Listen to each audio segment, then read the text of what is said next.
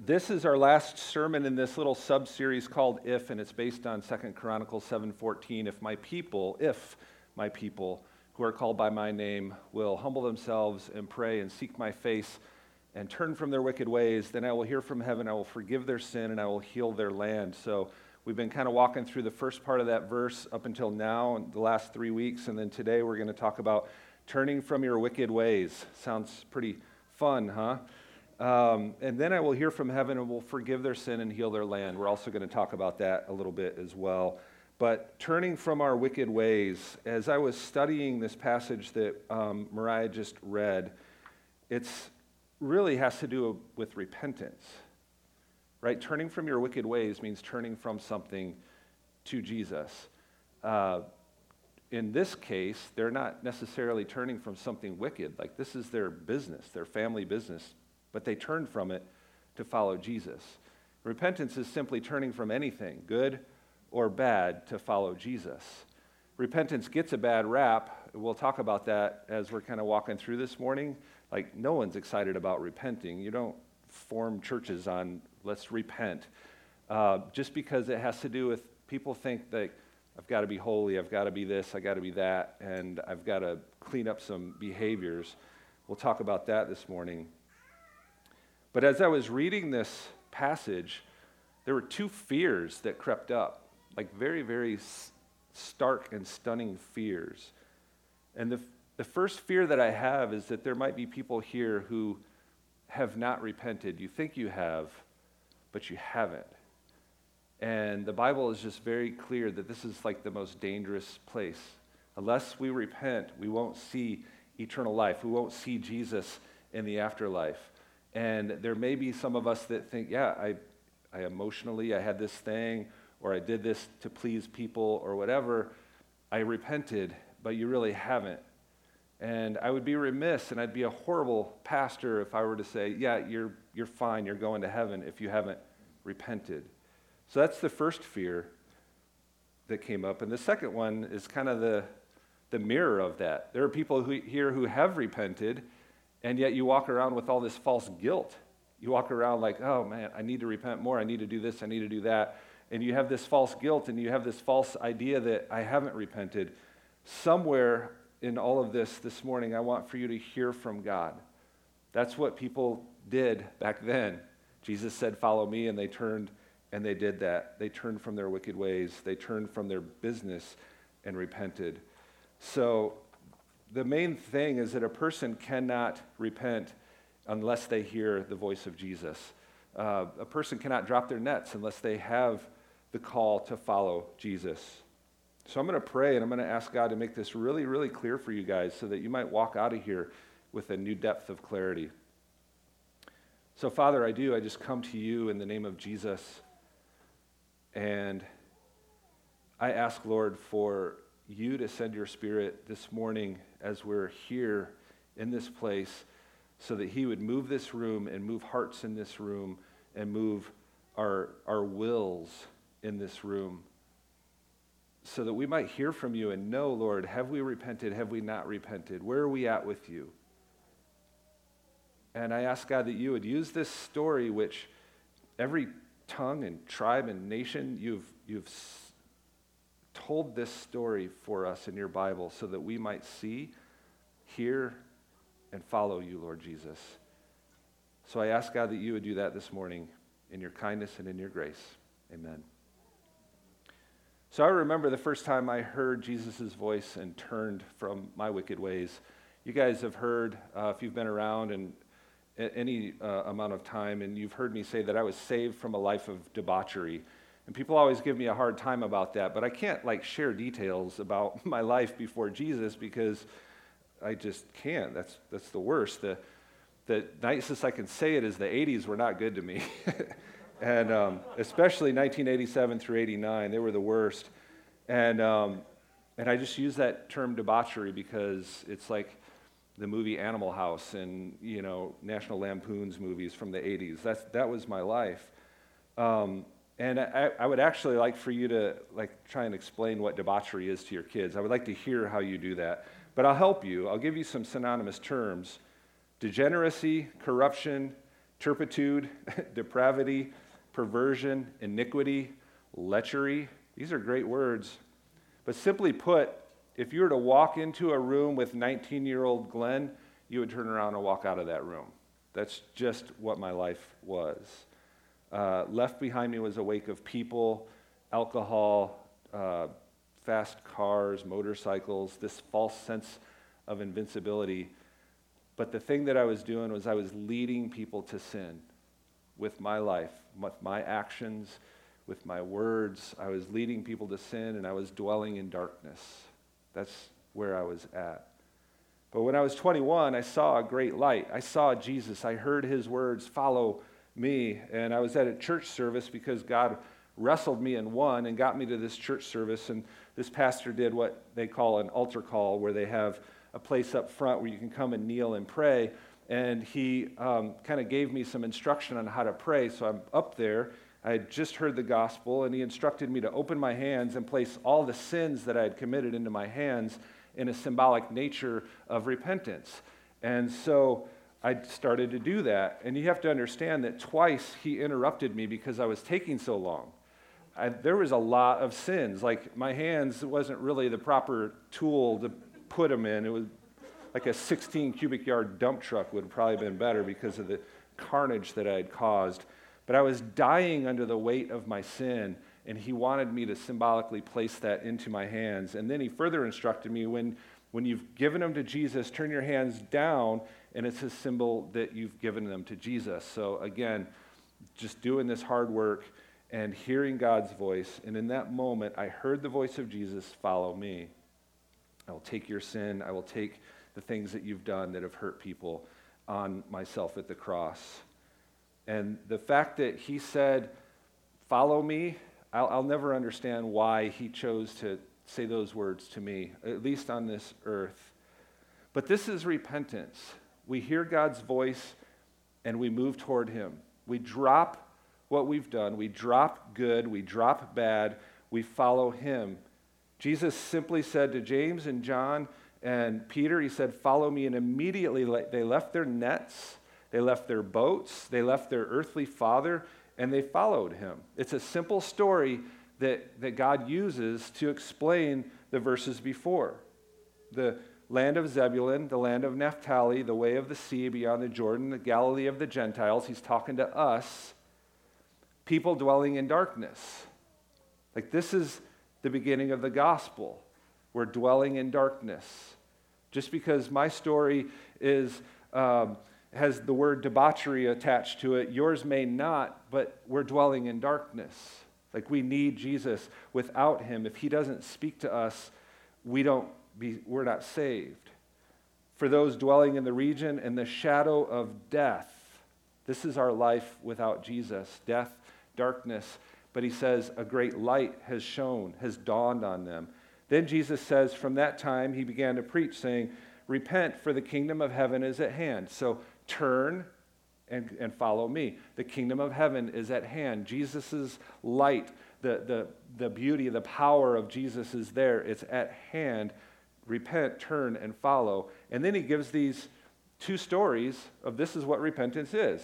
He says, Follow me. And what did they do? They dropped their nets, followed him. They left their father and followed him. So, in this story, who are you? Are you one of the disciples that has dropped your nets? good, bad, whatever, you see Jesus, you hear his voice, he's better than anything, and you follow him. Or are you Zebedee. Zebedee is the father who is there, and everyone around him is repenting. Everyone else around him dropped their nets. Everyone else around them followed Jesus when he said, Follow me. But Zebedee didn't.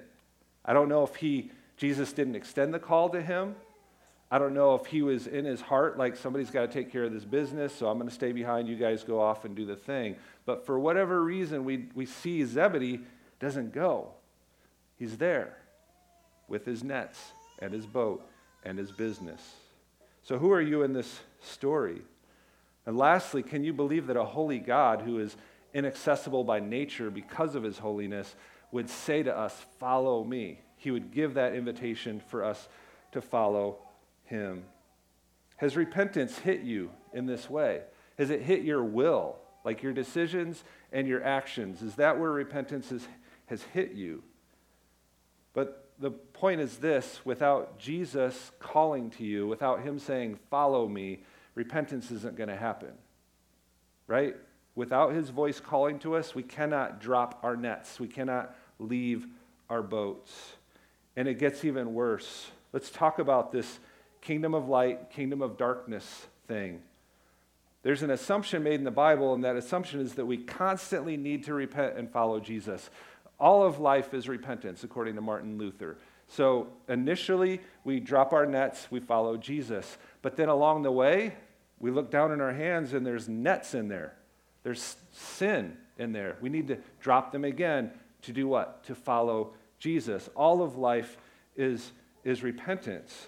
But without his voice calling to us, our will can't be changed. Our, our, the nets are going to be stuck to our hands because we can't let them go.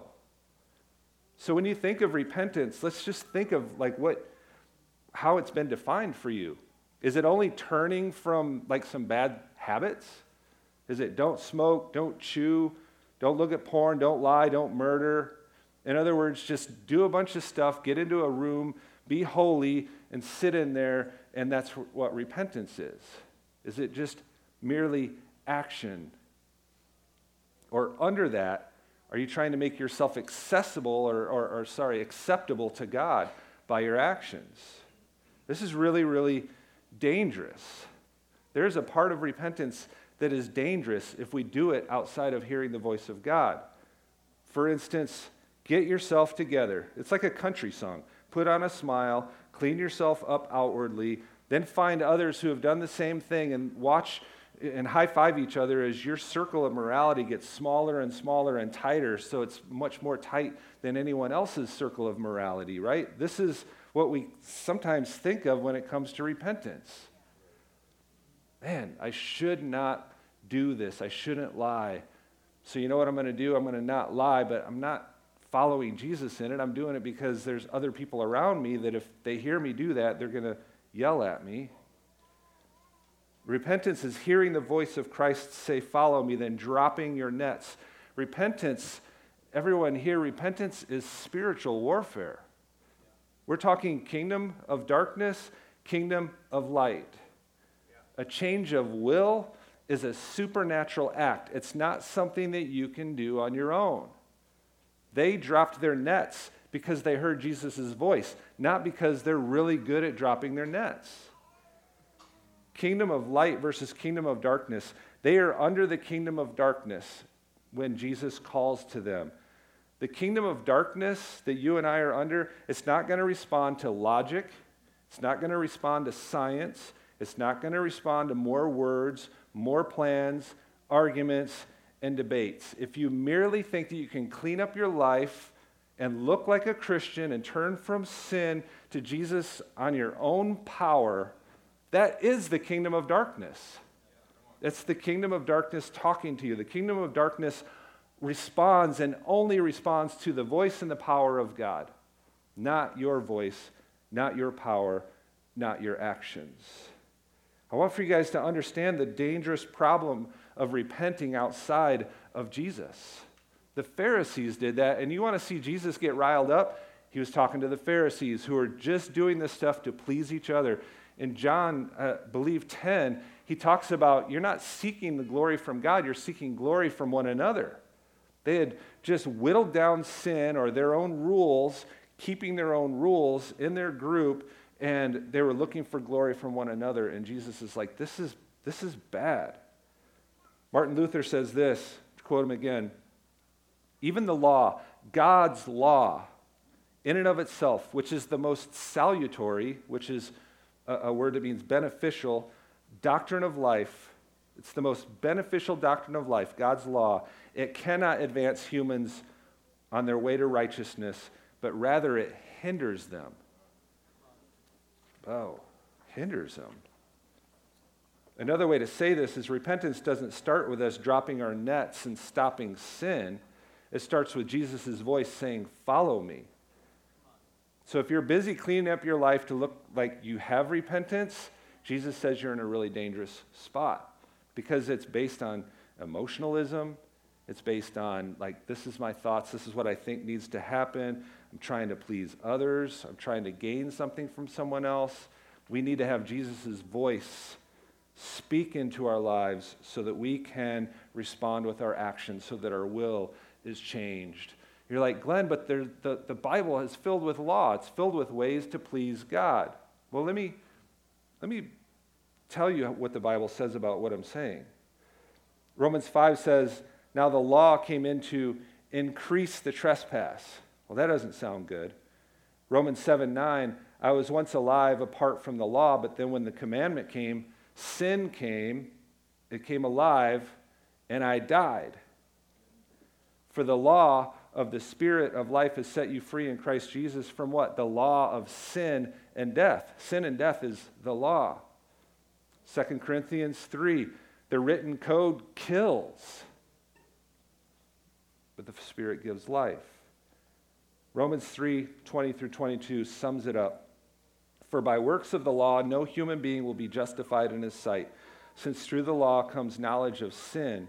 But now the righteousness of God has been manifested apart from the law. Although the law and the prophets bear witness to it, the righteousness of God through faith in Jesus Christ is for all who believe. Jesus needs to speak. That's when things change. It's his power that comes and that empowers us to drop our nets. The law, thou shalt quit for the addict, just stop it. You've heard this said before. Somebody who is stuck in habitual sin, just, just stop it. That law is quite right and true. They need to stop it. It's the most beneficial doctrine of life, right?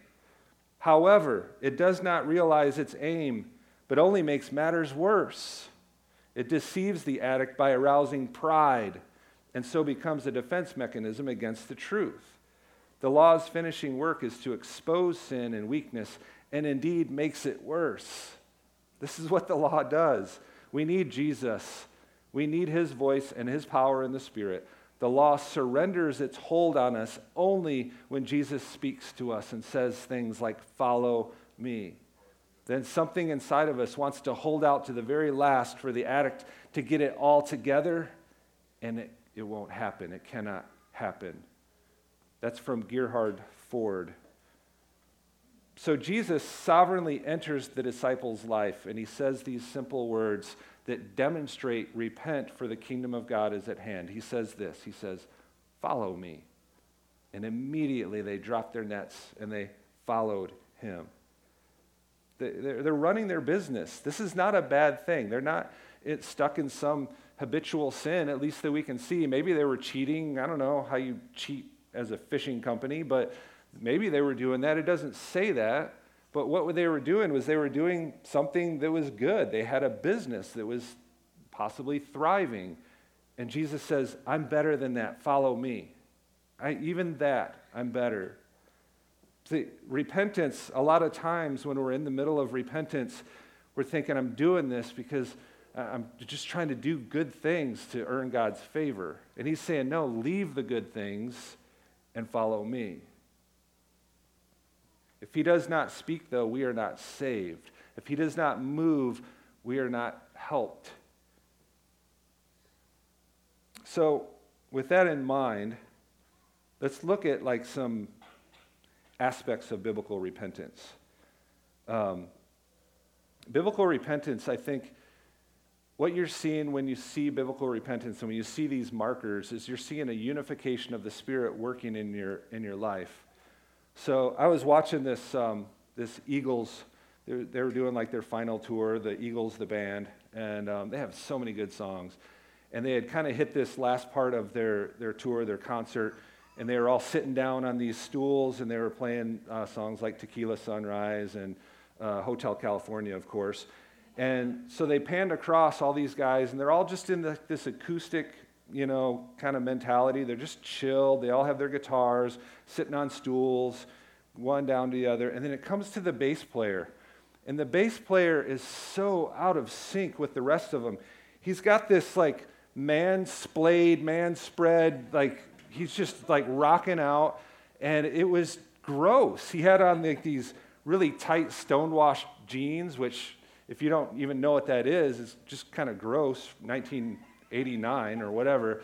And this guy's wearing it, and he's just like got this rocker stance with the rest of them doing this kind of folk music thing.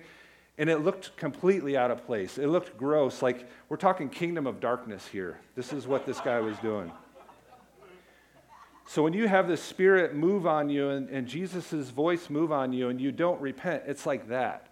It's like there's unification, and all of a sudden there's just like this gross God's opposition to this guy. And what we see in the, in the Bible is when, when God speaks, he says, Follow me. When we follow, there's unification, and it's beautiful, and it's called repentance. Um, I'll talk about it in the context of, of David and who wrote a ton of the Psalms. And the context for Psalm 51 is that uh, in 2 Samuel 11, this guy comes to David and starts to share this story with David about what David had been doing. So, what David had been doing was basically he had coveted someone else's wife, uh, he had lied, and then he sent her husband up to the front lines to be killed in, in battle. So, he basically murdered. So, coveted, murdered. There's quite a few commandments that he broke right in that area. But this guy, Nathan, comes to him and starts talking about, yeah, this guy, he purchased this ewe lamb and he cared for this lamb and he loved this lamb. And then this other guy who was rich came and stole this lamb from this guy and then had this guy killed. And David just became enraged. He was like, this guy needs to die.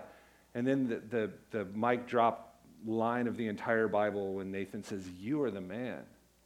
You're the guy that I'm talking about. So there's a couple of ways to go.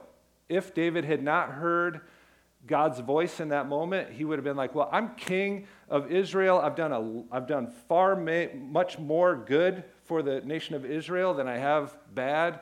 Um, is, is, this the totality of my entire time here? You know, he would just fight and blame and move in this way, and it would look like the bass player in the Eagles. Just gross and not right. But he doesn't do that. Psalm 51 4, listen to how David responds. Against you, he's talking to God, you only have I sinned, and I've done what's evil in your sight, so that you may be justified in your words and blameless in your judgments. David agreed with God. So, one of the first markers of biblical repentance is confession. And confession is simply this I agree with God. I agree with him of what I've done. We're not making any kind of uh, blame. We're not making any excuses. We're saying, I, I agree. So here's a question to ask first God and then people around you. If you're in repentance, if you're in, you've heard Jesus' voice, the first question is, Lord, how have I sinned against you? How have I offended you?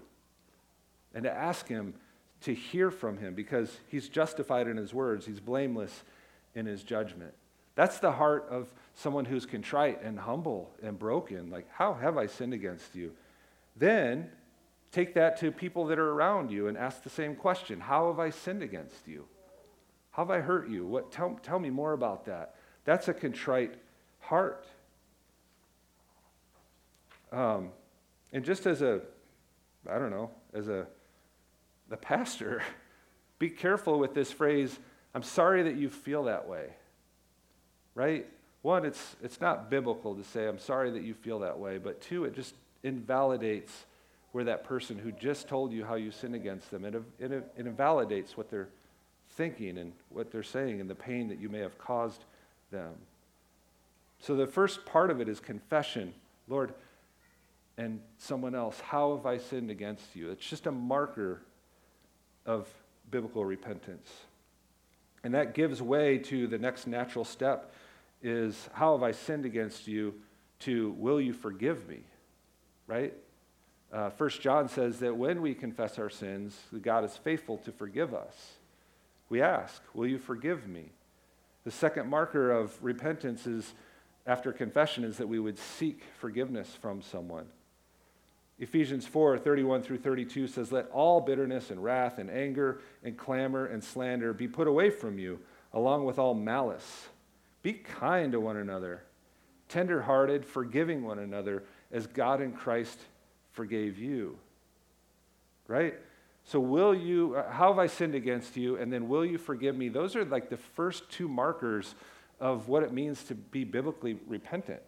Now, I'm not saying go out right now and do these things, like muster up the ability to say, okay, how have I sinned against you and will you forgive me? I'm saying listen for the voice of Jesus in this.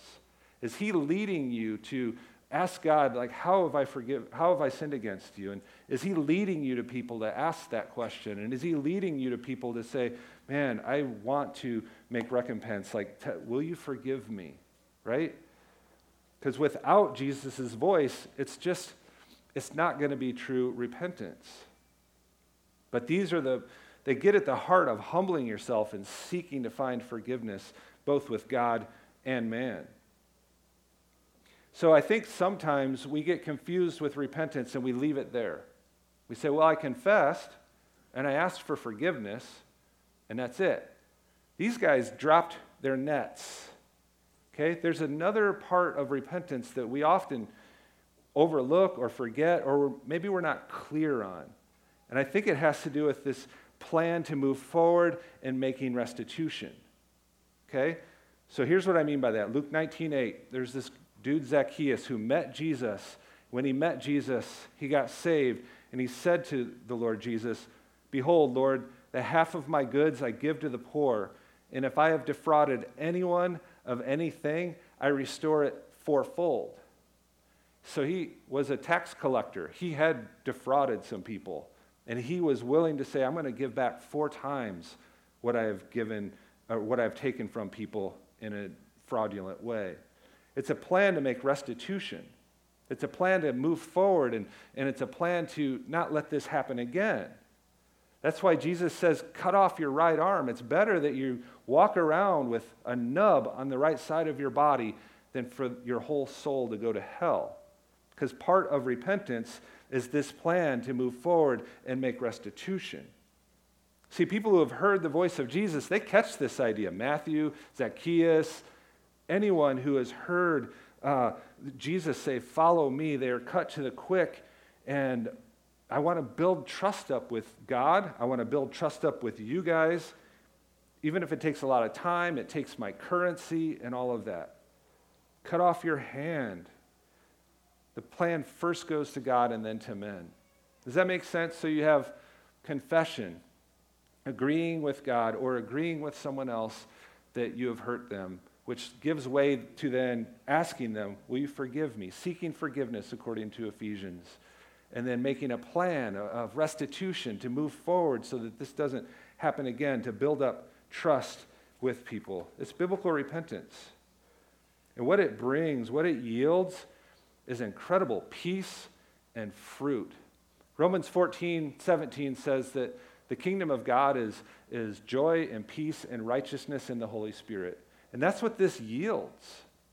I'll just give you a, an illustration of how this works in, in my house. So, a couple of months ago, uh, Lori, my wife, took our oldest daughter. She was in Michigan for a couple of weeks, and then I was with the younger two girls. And apparently, we like parent differently or something. I don't know. But, but when we came back together, there was what I would call kind of a turbulent reentry. And that's like Pearl, my oldest, and Geneva, the middle one, kind of coming back into um, talking to each other and interacting with each other. And for some reason, uh, like the first 24 hours, it just became like Lord of the Flies with those two. Um, you know how guys, like if they get mad at each other, they'll kind of punch each other? Well, these girls were doing that UFC thing, but they were doing it girl style. So it's like they were snipping at each other and kind of undermining each other and just kind of cutting each other down. And and all of that. And it just got to the point where I was just like, okay, stop. Just stop. It was so frustrating. And I said, go to your rooms. Everybody chill out for a minute, and we're going to regather. So we regathered in my room, and uh, I asked him to come in, and I said, okay, here's the thing that needs to happen. First question that you ask each other is, how have I sinned against you? They're like, all right. So they asked, how have I sinned against you? Well, you said this, and it was really hurtful and you were snooty toward me and, and all of that. I'm like, okay. Second question is, will you forgive me for that? So they'd ask, Yes, I will. Great. How can we move forward and not have this happen again? Well, I can like listen more and, and all of that. So did that. So the youngest one went first, then the older one. How have I sinned against you? Will you forgive me for that? Right? And in that room entered peace and joy and righteousness in the Holy Spirit. It was beautiful. We were in there just like celebrating the fact that there was no more war. It was done. They had heard and listened to each other and understood where each other was at. And you can expect to have like peace and righteousness and joy in the Holy Spirit when you do this.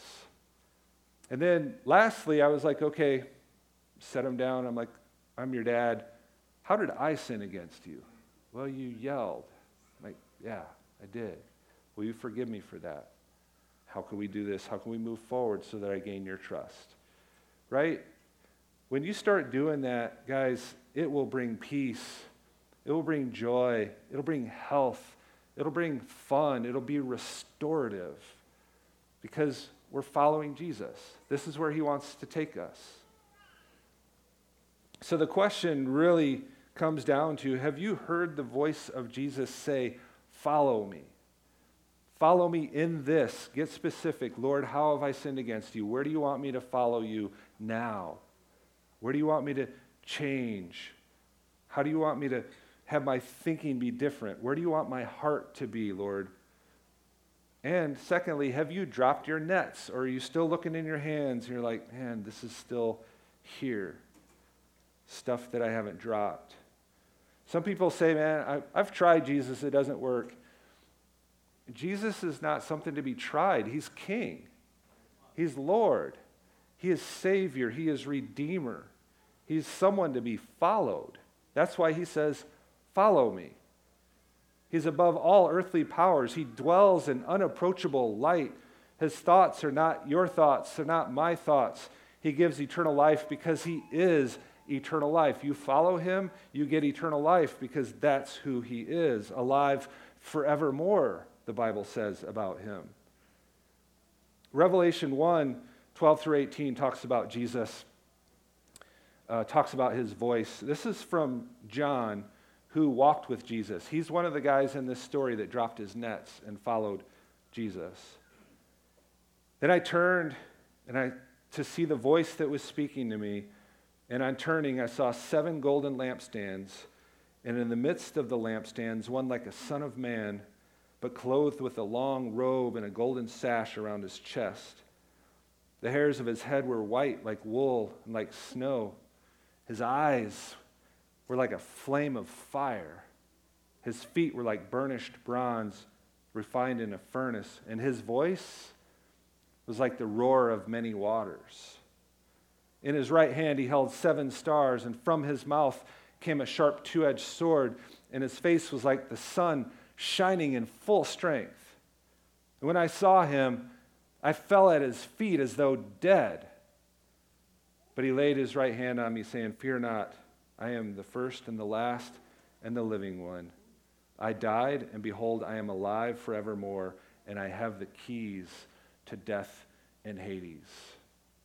I've had several people in my life tell me, when I meet Jesus, I got something to, I got something to say to him. No. When you and I see Jesus, we're going to become like dead men and women fall on our face as though dead. This is our Savior. Out of his mouth comes something like a two edged sword, and that two edged sword says, Follow me. Follow me.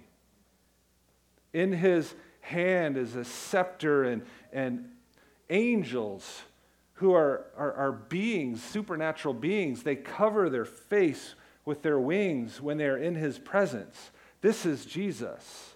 This is the one who says, Follow me. This is the one whom we worship, the one whom we bow our knees to, the one whom we will fall dead before when we meet him. Do you guys understand this? That this voice that spoke to creation, the kingdom of darkness is there. The Spirit of the Lord was hovering over what? the darkness. How did the darkness go away? His voice. His, he spoke into the darkness.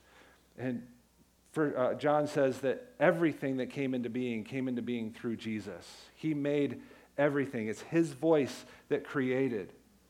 His voice that when he says, Follow me, it dispels darkness, gives you the ability to drop your nets, gives you the ability to leave your family, gives you the ability to leave whatever it is, good or bad, to follow him and to bring glory to him. Repent. Why? Because Jesus is here. The kingdom of heaven is here. So I'm going to have our worship teams and our response teams come up and take your places. And I want for us to spend a few minutes responding to him. First question I have is what is in your hands? Is that netting? Is it fish? Is it boat that you're hanging on to? What's in your hands? And more importantly, are you hearing Jesus' voice saying, Follow me? Has repentance hit you in such a place that you have heard him and it's hit your will? It's hit the very core of what you want to do, desires of your life. How attractive is that voice of Jesus saying, Follow me? So, we're going to take some communion here. And um, what I want us to think about during this time of communion is looking down and, and asking, So, I'm holding this bread and I'm holding this cup. What is in your hands? Is it net or is it Jesus? Is it, are you following him in his death and in his work on the cross for you? Or are you following something else? What's keeping you from dropping your nets to carrying Jesus, holding Jesus? The Bible says that on the night when Jesus was betrayed that he broke bread and he poured this cup and he did it to signify the death that he died for us. So when he broke this bread, he was signifying his own body being broken. And when he poured the cup, he was signifying his blood being poured out for you to redeem you, to give you eternal life, to show you his redemptive power over anything that's in your life. So go to Jesus and, and take it to him. And then when you take the bread and you take the cup, you're, you're simply celebrating the fact that he has died for you. And ask those questions How have I sinned against you? Will you forgive me? How can I make restitution in this? As a result. I know there's a lot there, and I'm glad that there's a lot there because I'm hoping that it'll force you to just run to Jesus, flee to Him, talk to Him about where you're at in repentance, talk to Him about where you're at in following Him as your Lord and your Savior. Let me pray over you guys. Father, I thank you for Jesus and his holiness, His power, His beauty. Father, uh, you're mysterious to me just in the fact that you had Jesus come to people at Redeemer Church and, and have spoken to them saying, Follow me. It's such grace, it's such love, it's such mercy, it's such uh, plan that I don't understand. It's mysterious to me. But Lord, I'm so happy, I'm so joy filled that you did it. So I ask God that you would help us, help us, Lord, to hear your voice, help us to follow you, help us to drop our nets, help us to be loved by you and to love you as the greatest commandment in our lives. We pray this in the name of Jesus through the Spirit. Amen.